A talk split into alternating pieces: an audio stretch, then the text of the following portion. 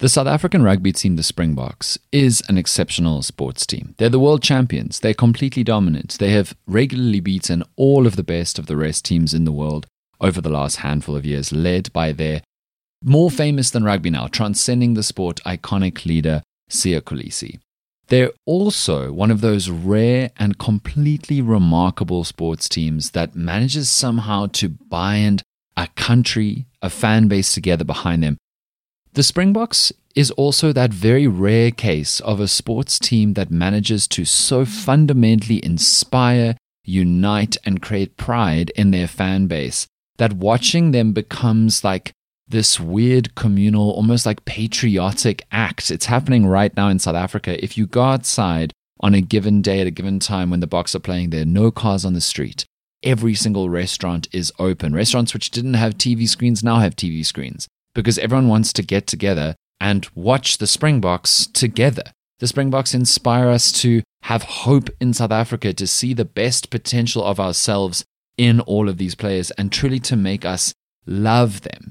So the Springboks are remarkable. They're not just another excellent sports team.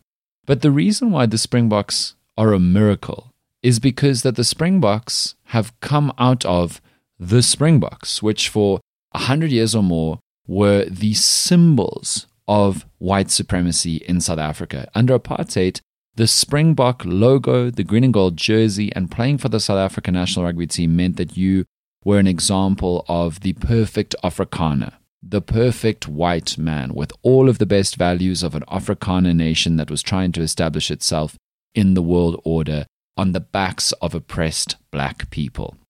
For decades, the Springbok emblem was resented by most all black South Africans, people of color. It was boycotted by countries around the world. And yet somehow in the last 5 or maybe 8 years, the meaning and the symbolism of the Springbok and the South African national rugby team has been completely changed, overhauled by an excellent and inspirational group of people. And so that's what we're talking about today. This is The Issue with the Springboks. How somehow the Springbok has come out of such a dark past to be almost unbelievably remade as a symbol of everything that the apartheid government fought against. Welcome to The Issue with Dan Corder. This, of course, is the show where we remind you that South Africa is a movie. Come watch with us, because whatever's happening, the biggest news stories, political affairs, or cultural moments, we're going to talk about it. And today, we're talking about rugby. It is the World Cup. We are deep, deep, deep in it now, and we are so invested. As always, you can watch the video version of this episode on our YouTube channel, and please do just take a second, if you don't mind, follow, subscribe, and like both this podcast and us everywhere else. We're trying to keep the lights on, even if Eskom is doing its best to turn them off, and continue to grow this project of ours that we're doing together. All right, let's get into the Springboks. To watch the Rugby World Cup in 2023, it's now October, started in September, is really remarkable. It feels different to any time before. So I was born in 1993, right at the end. I was like 6 months old when South Africa, for the first time, had its first democratic elections. Apartheid was kicked down into history, and the ANC government took over to rule South Africa for the first time. So I have no memory of South Africa winning their first World Cup, which was in the mid-90s, but I do vividly remember 2007. I was 13, turning 14 years old. And I do remember 2019. Both of those years, we won our second and then third World Cups. And each one felt different, but this one feels especially different. Let me try and explain. Right up until 2019, rugby was the obsession of white South Africans and many, many coloured South Africans and some black South Africans, particularly in the Eastern Cape. We'll get into that later. But it didn't seem like the whole country was watching or supporting or in love with the Springboks. And huge debates raged about the Springboks. That was the time when race quotas, or at least the specific push by the South African Rugby Union to get more black players and players of color to get opportunities in playing for the Springboks, that was extremely contentious and it was controversial. People were saying, but like you're screwing over white South Africans who are better players or deserve it more or deserve it just as much, and you're pushing mediocrity. And there was this question about whether the Springboks could be better if they weren't playing so many players of color and whether or not any of them deserved to be there, which was fought over at length But there was also this long-standing debate about whether or not South Africa should change. Not necessarily our colors that we play in, because since New Dawn, since proper democracy, since proper South Africa, all of our sports teams have played in variations of green and gold, but particularly the emblem of the Springbok, because of what it means in history, and we'll get into that in a second. People were debating, should we get rid of the Springbok? Should we use another emblem of South Africa, like the Protea, which is used on our cricket jerseys, because the Springbok was so controversial for what it turned into in history. Shame. This poor little antelope that is native to South Africa probably has no idea that it's not about it, but a lot of people wanted it removed from like our national iconography as recently as early 2019. And then in 2019, when not many people thought that they would win the World Cup, the Springboks did, but they did it in a radically different way. If you put the 2007 South Africa winning team next to the 2019 one, there will be one very noticeable difference, which is that even in 2007, there were very, very few players of color in the Springboks. There was only one in 1995, the legend Chester Williams, and there were more like epic players like Brian Habana in 2007. But in 2019, Siya Kolisi, black man from the Eastern Cape, from a township in the Eastern Cape, was the captain of the South African national rugby team. Our two try scorers in the final were black and coloured, Makazole Mapimpi and Cheslin Kolbe. A black man, Lukanyo Am, was one of the best players in the tournament. Another black man, Bongi Mbonambi, was one of our key front row players, and they weren't the only ones. So this Springbok team looked radically different. So when they won, and the party in the streets that day, I get goosebumps just thinking about it. I was on Long Street in Cape Town, and the whole street was in party mode, beers being thrown down from balconies up top. There were these poor athletes running a very hard and famous race called Three Peaks, where you start in the Cape Town city centre and then you run up Table Mountain, you run down, then you run your second peak, which is Devil's Peak, and then you run down, and then third peak, Lion's Head, and then you run down. The fastest ones were running down Long Street as we won, and they were being carried down and thrown in the air, and alcohol was being poured on them. It was such an outrageous party, but it definitely felt different. And I believe it was because for the first time, the South African national rugby team looked like South Africa. Most all South Africans could look at that team and see someone who came from a life like theirs, spoke like them, looked like them, and could feel represented, like they were a part of this team, and this team was welcoming to and celebratory of them. That was huge. And I think since then, the pride in the Springboks and the need for South Africans to have hope in ourselves and belief that we can be the best in the midst of so much bad news and rough times in our politics and our national culture and Eskom and all the terrible things. The Springboks, as world champions, have become even more important. Siya Kolisi is one of the most extraordinary leaders of any sporting code, in fact, just leaders, including politics, in the whole world. He's empathic and sensitive, and he says the right things, and he acts with dignity and treats people with respect. And the whole team follows him in that, on and off the field. And they've become extraordinary ambassadors for what we want for South Africa, what we hope South Africa can turn into. And so these days, it feels like for the first time, the whole country knows about and is watching the Springboks. So many people are like, I don't understand how this game works, this rugby game, but someone please explain to me, because I know I'm going to be there in the spa and wanting the Boks to win, and I know all the players, and I know the names of their wives, and I know why they're injured and what their strengths and weaknesses are.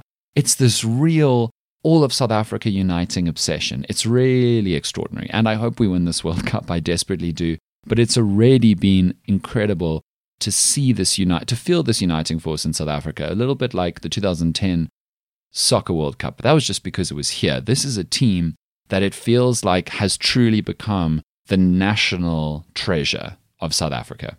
But if you're South African listening to this, you probably know this already. So let's talk about why this is such a miracle. Let's talk about why a team of rugby players in South Africa playing in green and gold, called the Springboks, under the Springbok logo on their chests above their hearts, is so miraculous, unbelievable. Rugby has always been known as the posh sport, which I know sounds weird because it's large, brutish-looking men and women running into each other and bashing each other's brains out and drawing blood. But as far back as the 1800s in England, only the posh, expensive, exclusive schools played rugby. And even today, we know soccer is the beautiful game. It's the people's game. It's the most participated in game in the world. And one of the reasons for that is that it's so fundamentally accessible, much more than, say, rugby or cricket. But in that exclusivity is where rugby got all of its prestige. So even today, it's so funny to watch post-match interviews with rugby and soccer players, particularly in England, you can see it. Because after watching these bruises, these oaths, these absolute monster humans just beat the hell out of each other for like 2 hours, then they get to the post-match interview and it sounds like they come from Oxford or Cambridge, darling, or they were definitely educated at Eton and yes, fine game, my chap, very well played. Whereas it's the soccer players who make way more money than the rugby players and are way more famous, who are much more like working class sounding from the street, traditionally, stereotypically less educated.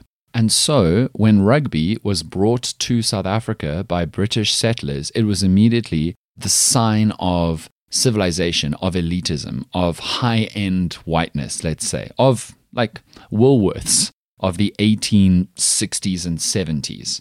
Only the best schools played rugby. Only they had the facilities and the connections and the know-how. And over time, very slowly, people of color started to get opportunities to play rugby, but not with white people. They made their own opportunities. There were some missionary schools in the Eastern Cape in particular, which would encourage and offer rugby to young black people instead of soccer, which was much more commonly offered by missionary schools, particularly in the rest of the country, like in KwaZulu-Natal. And so if you're wondering why are so many of South Africa's best black rugby players Xhosa from the Eastern Cape, like Lukanyo Am and Makazole Mapimpi and Siya Kolisi, there's a long tradition of great black rugby in the Eastern Cape, stemming from that. Over time, Afrikaners started to play rugby and playing it in their schools. And then by the end of the 1800s, there started to be tours where an English team would come down from England to play a local side that would be kind of like a composite team, maybe of a local rugby club, or they'd borrow the local school's jerseys and a bunch of players would get together and they'd play these exhibition rugby matches.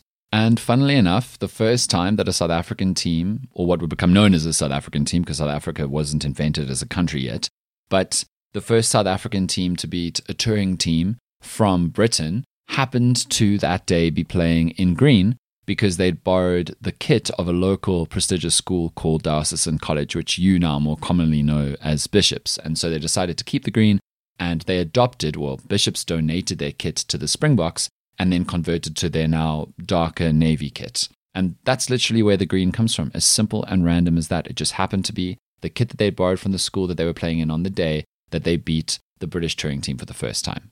The South African Rugby Board was set up in the late 1800s, early 1900s, but only for white people and only white board members and white players. And then what was known, I think, as the Coloured Rugby Board. But basically there was a players of colour equivalent that was set up with no association and were not welcomed or recognised by any kind of authority to try and kind of formalise and structure the playing of rugby by people of colour across what was then still not South Africa, right? Because the Anglo-Boer War, or the South African War as we now call it, was going on. I'm going to call it the South African War. Reason why is super simple. All historians are now starting to do it, and more people in South Africa are following suit. Because yes, it was formerly the British versus the Boers, but there is now a totally uncontroversial and obvious acknowledgement of the truth, which is that hundreds of thousands, millions of other people in South Africa, people of color, were fighting on both sides, affected on both sides of this war, and so were fundamentally involved. And so Anglo-Boer War smudges history and leaves a lot of people out. And so instead it's called the South African War, because out of the war, the country South Africa was invented. The next part of our story is where the Springbok comes from. It was around 1906, 1907, and the South African War had ended, and the winning British rulers were trying to create reconciliation between themselves and the Boers who had lost. They were trying to create this new order in South Africa and include the Afrikaners by making it a racialized order where it doesn't matter if you were British or if you were an Afrikaner, if you were white, you were the chosen ones, you were in the ruling class. And so they created a composite team to go on a tour to England to play as the South African team in the old country. And they purposefully mixed Afrikaners and Brits, or at least Afrikaans South Africans and British South Africans, English-speaking South Africans, into one team together, as a sign of this new kind of reconciliation, no players of colour. And when this team arrived in England, it suddenly occurred to them, but we don't have a name. And the British press, the British media is known for being super vicious and mocking and for giving silly, denigrating, embarrassing, humiliating nicknames to anybody that they're talking about, particularly foes of the British Empire. And so they thought to themselves, we need a give ourselves a name before the British press gives us a name. And so they came up with the Springbok or Springbokken. That was the Dutch for it, but anglicized into the Springboks because it was an antelope that they were inspired by that was native to Southern Africa. And that was kind of it, really. That's how it happened. And we've been the Springboks playing in green and gold ever since. So immediately from the formation of the South African national rugby team, it was a project of bonding white people together and committing them to being at peace on the same side in the project of oppressing people of color for white people's benefit from the very beginning. And it was used like that, like until the 90s, really, until the end of apartheid 30 years ago. Particularly from 1948, it changed because the apartheid government came into power, the National Party, and they instantly identified the South African rugby team as the way they were going to symbolize the superiority, the elitism, and the excellence, the supremacy, the white supremacy of the Afrikaner people. That was the whole project. They wanted a superb rugby team full of Afrikaans white players who would embody the values and the characteristics of Afrikaner patriotism, of the project of Afrikaner nationalism. And this rugby team would be exemplary and take on the world and beat the world's other great nations to prove that this new project of Afrikaner South Africa was civilized and equal to the other great ruling white nations of the deeply racist world in the late 40s, early 50s. The Springbok jersey, the green and gold, was considered sacred to wear. And the idea of anybody of color wearing that jersey was sacrilege to this deeply racist white supremacist project. So, of course, no South Africans of color were allowed to come within any distance. In fact, South Africans of color weren't welcomed into formalized rugby playing structures. They weren't given any government support. They weren't given fields to play on or poles to use or rugby balls. They weren't given facilities. They weren't given any opportunities for commercial professionalism. So they couldn't even get trained properly and develop their own skills, while enormous funds, attention, time, and effort were poured into the white game of rugby. So in the 1960s, there was a huge attempt to boycott, divest, and sanction apartheid South Africa as a punishment for their racist white supremacist regime oppressing and exploiting and extracting resources from black South Africans and labor for the benefit of only white people in South Africa. It seemed very ironic at the time that all of these white supremacist former colonizing nations, as they were releasing colonies, giving them freedom, giving them independence, various other places around the world, they suddenly took a self-righteous stance against South Africa, which is not to say that I support them or apartheid South Africa. Screw them all. But it was very ironic and quite weird. Nonetheless, the boycotts were a good thing. They were effective against apartheid South Africa. In 1963, the South African Non-Racial Olympic Committee was formed, and this committee was essentially criticizing South Africa for only allowing white South Africans to compete for them in the Olympics. South Africa was then suspended from the 1964 Olympics, so immediately the attempts to get South Africa boycotted and given attention were called out. But the boycott took a little bit longer to affect rugby. In fact, just a year later, in 1965, the Springboks toured New Zealand playing rugby in a direct contravention of the attempts to isolate South Africa from the world.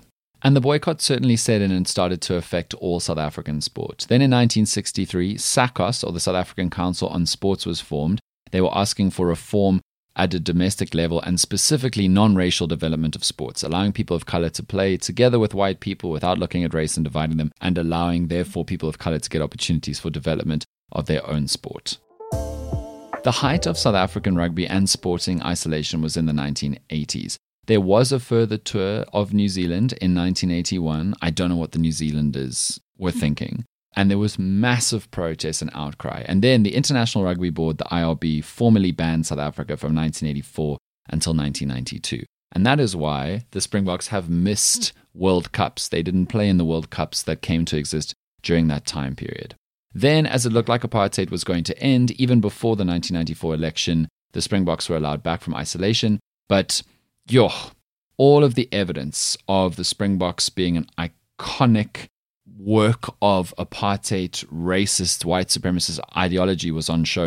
In 1992, where we faced New Zealand again, I don't understand. Faced New Zealand at Ellis Park Stadium in Johannesburg in 1992, And you could hear Die Stem, the full Die Stem, which we know was used by the apartheid government to kind of celebrate and push through their racist white superiority ideology. Die Stem was sung by many Afrikaners at that game. The old South African flag was being waved constantly in the ways that we still see in Perth, unfortunately, today, and we particularly would see during Super Rugby when it used to exist. So as recently as 31 years ago, this was exactly what the Springboks were and what it was.